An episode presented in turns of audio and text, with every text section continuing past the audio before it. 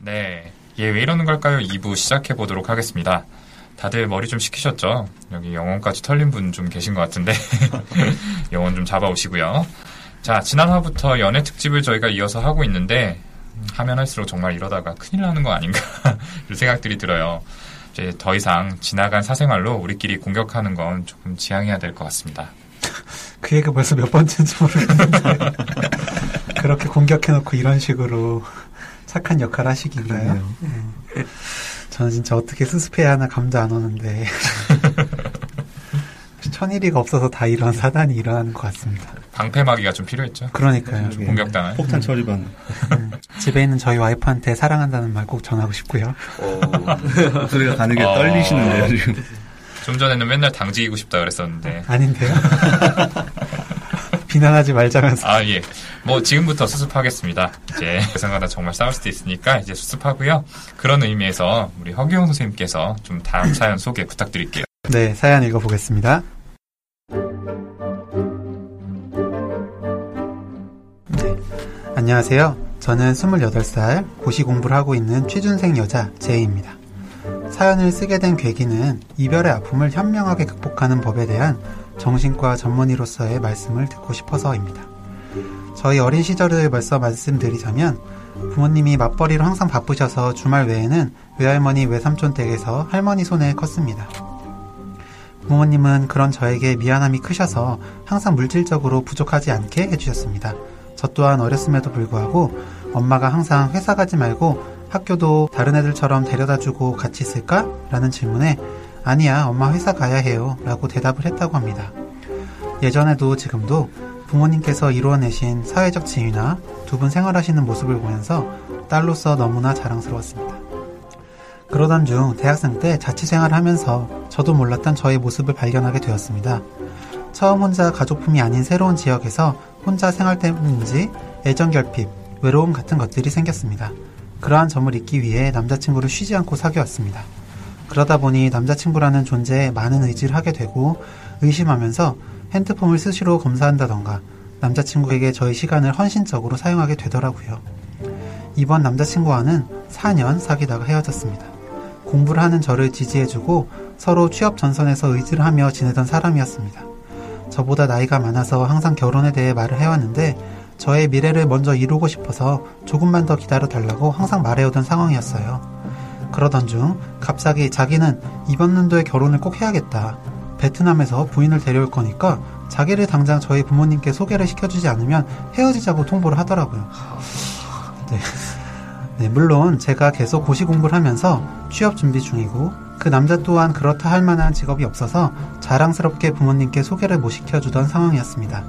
결국엔 헤어졌고 두 달 동안 울면서 지났습니다. 갑자기 찾아온 영화에서나 막장 드라마에서 나올 법한 이별에 큰 충격을 먹었습니다. 친구들이랑 이야기를 해도 인터넷에 현명하게 있는 방법을 찾아보아도 힘들 땐 울어야 한다. 시간이 지나면 다른 남자를 만나라. 이런 이야기들 뿐이네요. 지금은 처음보다는 나아졌지만 밤에 생각하면 할수록 잠도 못 자게 되고 뜬 눈으로 밤도 지셉니다.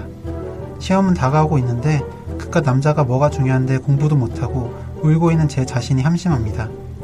지금의 저는 몇 번의 시험과 실패, 소수의 인간관계 유지, 그저 저의 공부를 한없이 지지해주시는 부모님에 대한 죄송함과 끝이 없는 수험생활, 이번엔 끝내려 독한 마음을 먹었지만 결혼까지 생각했던 사람에 대한 배신감은 어렸을 때의 이별과는 달라서 힘이 듭니다. 물론 수험생활이 끝나고 합격하면 모든 게 다 사라질 거라는 신락 같은 희망을 가지고 살아가고 있습니다. 분명 만남이 있으면 이별을 피할 수 없는 운명과 같을 것이라고 생각이 됩니다. 많은 사람들이 이별을 하고 있을 텐데 정신건강에 악 영향을 덜 주는 현명한 이별, 그리고 이별에 대한 자세는 어떻게 받아들여야 하는지 조언 부탁드립니다.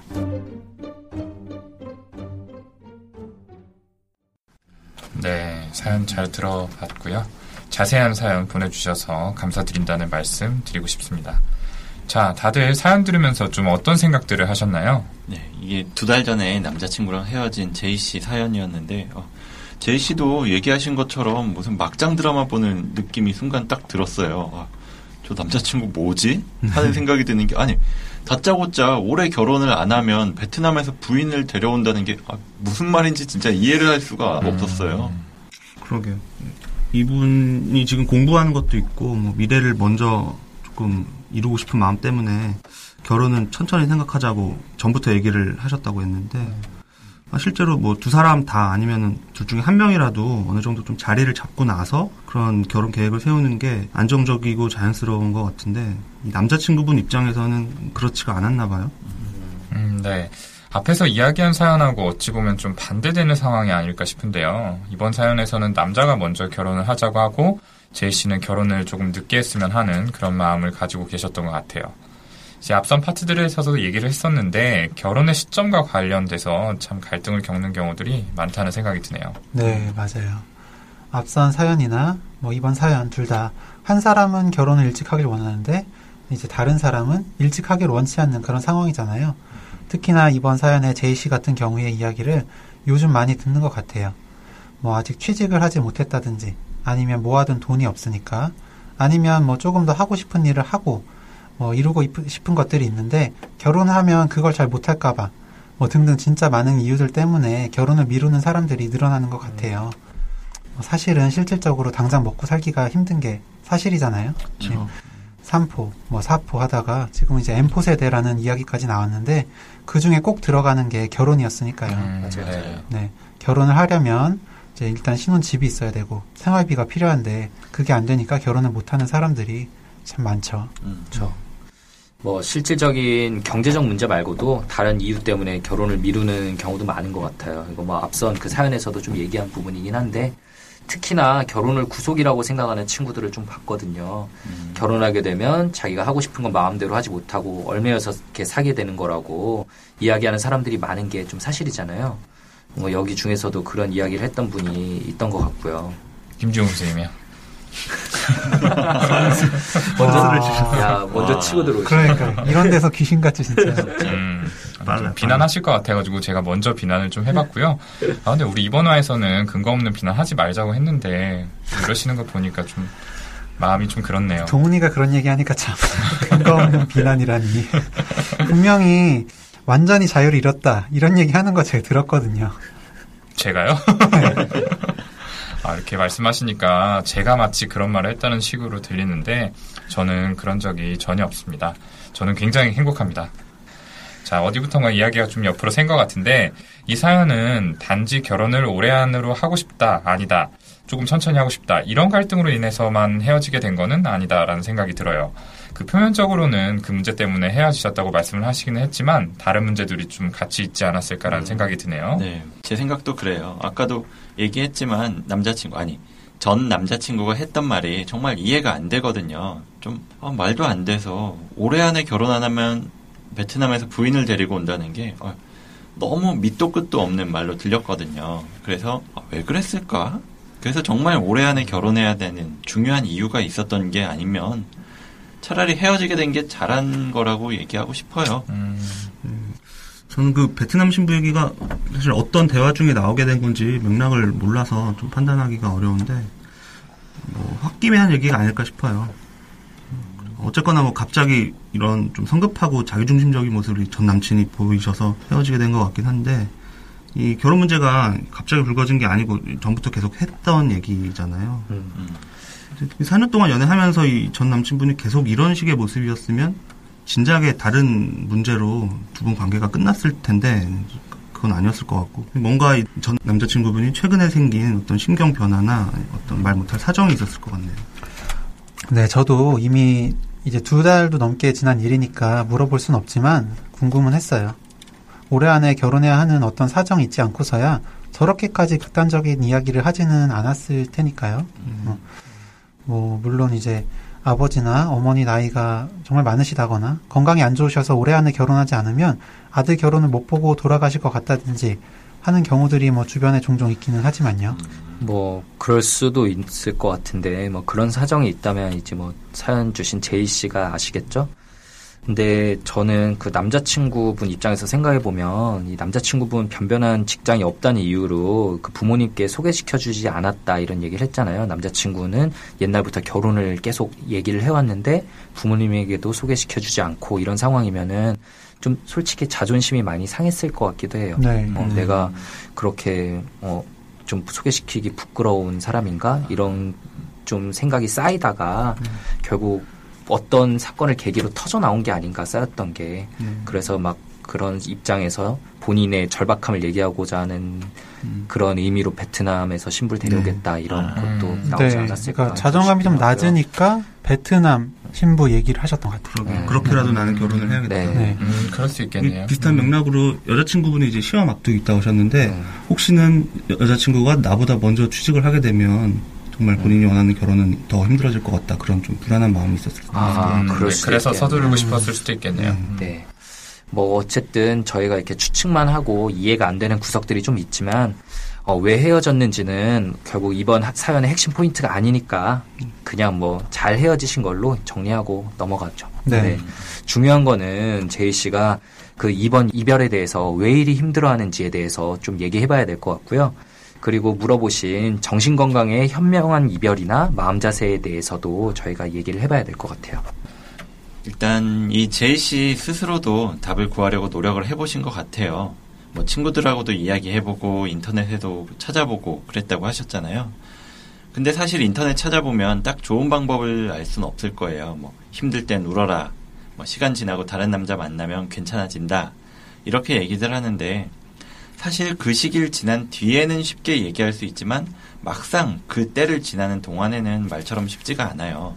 울면 된다곤 하지만 울고 나도 잠깐은 시원하지만 아, 다시 그 사람이 진짜 없나? 다시 시작할 수 없을까? 이런 생각이 들고 혼란스럽거든요. 네. 그런 이제 혼란스러운 생각 드는 것들이 이별 후에 일어나는 마음의 변화 단계 중 하나입니다. 이별 후에 마음의 변화에 대해서 퀴블러 로스라는 사람이 애도 반응 이렇게 얘기를 했어요. 근데 이제 퀴블러 로스의 애도 반응 다섯 단계가 뭐였죠? 지용이 형? 아, 네. 갑자기 교수님처럼 질문하시고 그래요. 그 애도의 5단계는 저는 부분 타우스로 외웠던 기억이 나네요. 근데 대부분 영어로 이제 뭐 답다, 그쵸? 네. DAB, DA로 외웠었죠. 네, 그렇죠, 그렇죠. Denial, Anger, Bargain, Depression, Acceptance. 저의 부분 타우스는 부정, 분노, 타협, 우울, 수용. 이거 말하는 거 맞죠? 네. 네, 네. 맞아요. 그 모든 사람들이 그 단계를 똑같이 지나는 건 아니지만 많은 경우 사실 들어맞더라고요. 꼭 누구하고 뭐 사별하거나 이별한 것뿐만 아니라 본인이 안 좋은 일을 당하게 됐을 때도 심리 상태가 저 단계들을 거치게 되죠. 뭐 네. 예를 들어서 암을 진단받거나 했을 때도 저런 단계를 거치게 되고요. 네. 사연자분처럼 남자친구를 좀 각별하게 생각하고 남자친구에게 뭐 희생도 하셨던 분이라면 그 이별 후에 특히 애도 과정이 더 길고 힘드실 것 같아요. 네. 그 기적의 암기법으로 잘 기억하고 계시네요. 그 윤희우 선생님이 이야기하신 이별 후에 정신이 없고 혼란스러운 이런 마음은 첫 단계인 부정 단계, shock and denial 때 많이 일어나는 현상입니다. 관계는 완전히 끝났는데도 이별을 받아들이기 힘든 거 정말 흔한 마음이죠. 노래 가사도 진짜 많고요. 극단적으로 백시영 씨 노래에도 이별의 아픔을 총 맞은 것처럼 이렇게 표현을 하잖아요. 그만큼 충격적이라는 거죠. 음. 그리고 동시에 헤어진 사실이 거짓말이라면서 믿지 못하고 이상한 행동을 하기도 해요. 예를 들면 매일 아침에 모닝콜을 하던 커플이라면 아침에 일어나서 습관적으로 전화를 걸려가거나 아니면 걸려오기를 기다리는 거죠. 그러다가 상황을 깨닫고 어, 내가 미쳤나? 왜 이러지? 뭐 이런 생각을 하기도 하죠. 네, 그렇죠. 그러다가 이제 다음 단계가 타협인데요. 내가 이렇게 행동하면 혹은 뭐 정말 하나님께 열심히 기도하면 혹은 뭐 착한 일을 하면 이 힘든 일들이 해결되지 않을까? 이런 식의 생각을 가지고 그렇게 행동하면서 지내게 돼요. 네. 보통은 이 타협을 이렇게 생각으로만 하는 경우가 많은데 음, 예를 들어서 이별을 당한 상황이라면은 관계를 어떻게든 좀 되돌리고 싶은 마음 때문에 이걸 생각을 넘어서 어떤 전에 상대방이 좋아했던 원했던 행동이나 어떤 모습을 이렇게 하는 걸 통해서 실제로 어필을 하기도 하잖아요. 사람 마음이라는 게 보통 그런 걸로 되돌아오고 그러지는 않기 때문에 이 이런 게 효과를 보긴 어렵고 상대방 입장에서는 그냥 좀 집착하는 걸로 느끼기가 쉽겠죠. 네. 네, 그렇죠. 제가 보기에는 이 제이 씨는 이 앞에 부정 분노 타협 단계들은 넘어서신 것 같고 음, 직접 얘기는 안 하셨지만 또 이제 남자친구분에 대한 분노가 이 사연에서 뚜렷이 느껴지지는 않기 때문에 지금 두 달 동안 밤에 못 주무시고 울고 이렇게 지내신 게막 우울 단계에 들어신 것 같습니다. 음. 음, 네. 우울 단계, 이 단계를 이제 정말 많은 분들이 힘들어 하시고 가장 긴 시간 겪기도 하죠. 내가 왜 살아야 하나, 지금 하는 일을 왜 해야 하나, 이런 생각들이 들기도 하고, 과거를 후회하고, 또 스스로 자신감도 떨어지면서 일도 손에 안 잡히고 집중도 안 되고, 제이 씨처럼 공부해야 되는데 딴 생각이 들고 자꾸 그렇게 되는 거죠. 그래서 지난 우울증 시간에 우울증이 생기는 이유 중에서 이 상실에 대한 반응이 꽤 중요한 역할을 한다는 얘기를 저희가 나눴잖아요. 이 연인과의 이별도 그 중에서 굉장히 흔한 경우에 속하게 되겠죠. 네, 맞습니다. 다만 뭐 한 가지 주의해야 할 점이 있는데요. 지난 시간에도 이야기했던 것처럼 이런 뭐 우울감하고 치료를 받아야 할 정도의 수준의 이런 우울증하고는 좀 구분을 해야 됩니다. 이별과 애도 과정에서 겪는 자연스러운 슬픈 감정은 당연하니까요. 그래서 우울증의 진단 기준에서도 애도 과정에서 발생하는 우울한 감정 등은 우울증으로 진단하지 않는다라고 되어 있잖아요. 네. 또 시비 걸기 싫은데 허경 선생님 또 옛날 진단 기준 가지고 이야기하시는 것 같은데요. DSM 그 심판에서는 그 구절이 삭제됐잖아요. 그죠. 이 중고나라에 팔아치우신 DSM 심판 저희가 어떻게든 좀 다시 구해드릴게요. 아무리 찾아도 잘 나오지가 않네요. 매물로 잘 안 나오죠. 사실 저 알고 있는데 다들 알고 계시죠 대본 탓이라는 거. 제가 항상 이런 역할 하니까 정말 모르는 걸로 오해하실 수도 있는데 저는 그냥 그만큼 애도 과정에서 이런 우울감이 자연스러운 거다라는 걸 강조드리기 위해 말씀드린 겁니다. 네. 네, 뭐 그렇다고 넘어가죠. 아무튼 이렇게 DSM 그 심판에서는 또 왜 그렇게 바뀌었냐고 하면은 이제 사별이나 애도 반응에서 지금 허경 쌤 말한 것처럼 우울 반응이 일어나는 건 너무 당연하다. 하지만 그 정도가 일반적인 경우 넘어서서 심각한 장애를 일으키는 수준이 된다면 역시 치료받는 게 도움이 된다라는 의미에서 그렇게 바뀌었죠. 네. 그러면 이제 지금까지 제이 씨의 현재 상태 그리고 이제 사연에 대한 이야기들을 좀 같이 나눠봤는데요. 그러면 제이 씨는 어떻게 보는 게 좋을까요? 상담을 받으시는 게 좋다고 이야기를 할까요? 아니면은 어느 정도 당연한 애도 반응 과정이기 때문에 감정을 너무 억누르지 말고 지나가야 한다고 말씀을 드릴까요? 여기에 대한 답은 저희가 이어지는 2부에서 말씀드리도록 하겠습니다. 2부도 들어주세요.